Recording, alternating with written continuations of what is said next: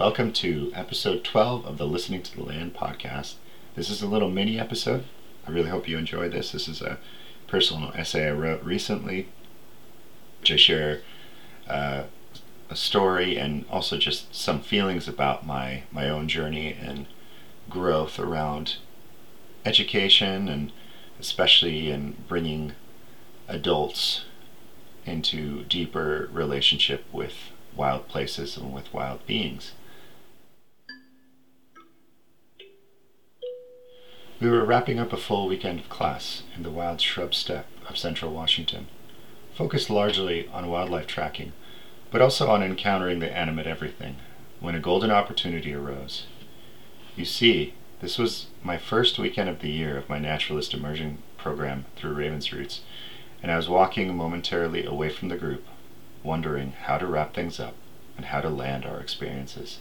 Literally, land them as in root them back into land via our bodies. And then I heard this sound.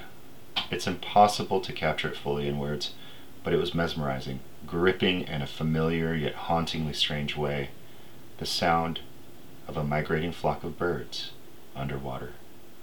I stood there stunned by the rich, all encompassing sound that reached me at my perch on a grassy knoll above a partially frozen lake.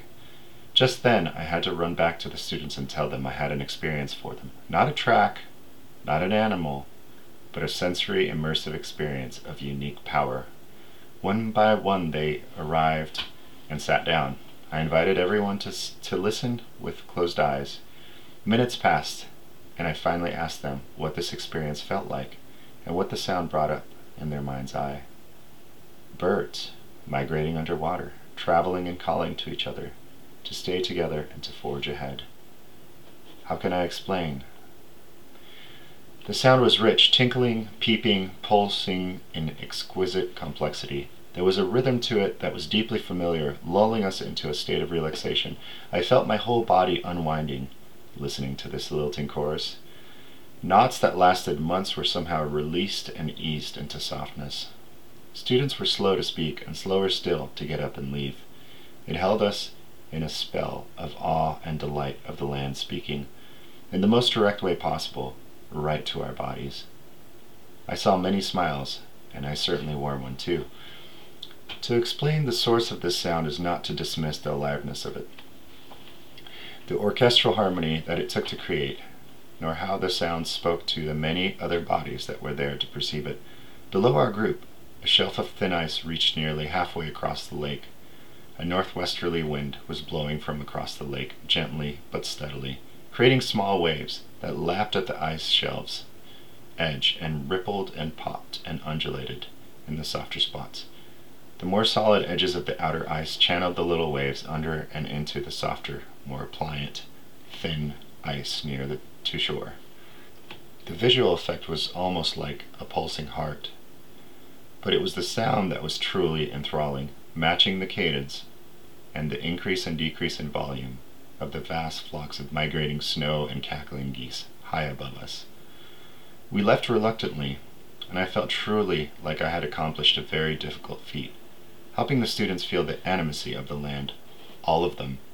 I really had only to ask them to pay attention, and the land did the rest. Minimal facilitation was needed, mostly a matter of creating space in our day and in ourselves for the experience to penetrate. We talked about how the sound of the thawing ice might be reaching the ears of hibernating yellow-bellied marmots in the cliffs just behind us, how that singing, pulsing song of water, wind, and land must have spoken in the same way to their ancestors about the promise of spring. A dialogue of bodies with other bodies. You see, my challenge for the last several years has been to really push myself to find ways to bring a more deeply relational experience to my students this has and continues to ask me to do a lot of work in unpacking and changing my own expectations of in relationship to both the wild places and beings we encounter and my own teaching goals.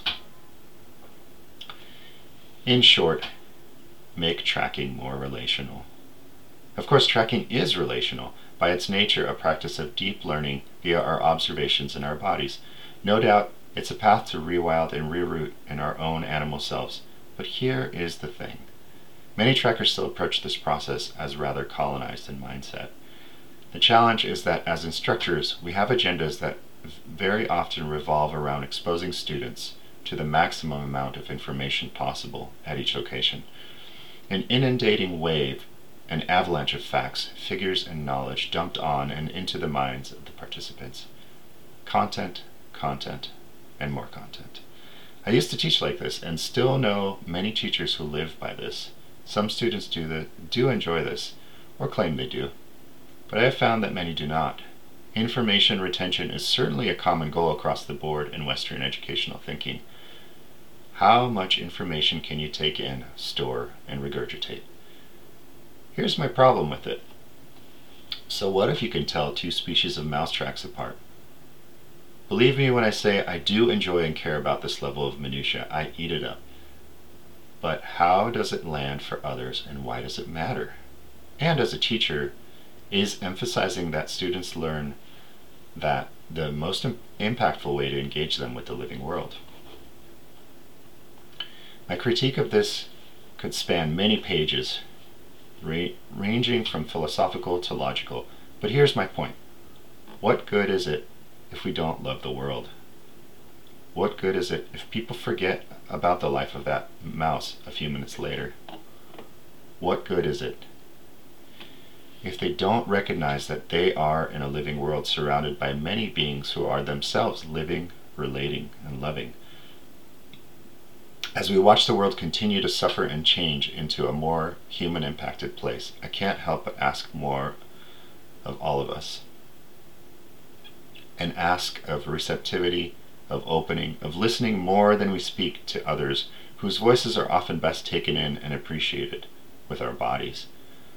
Not to fight climate change, but to embrace all those already speaking to you with bodies, on bodies, on bodies. The great web of relations who are part of the greater than human world.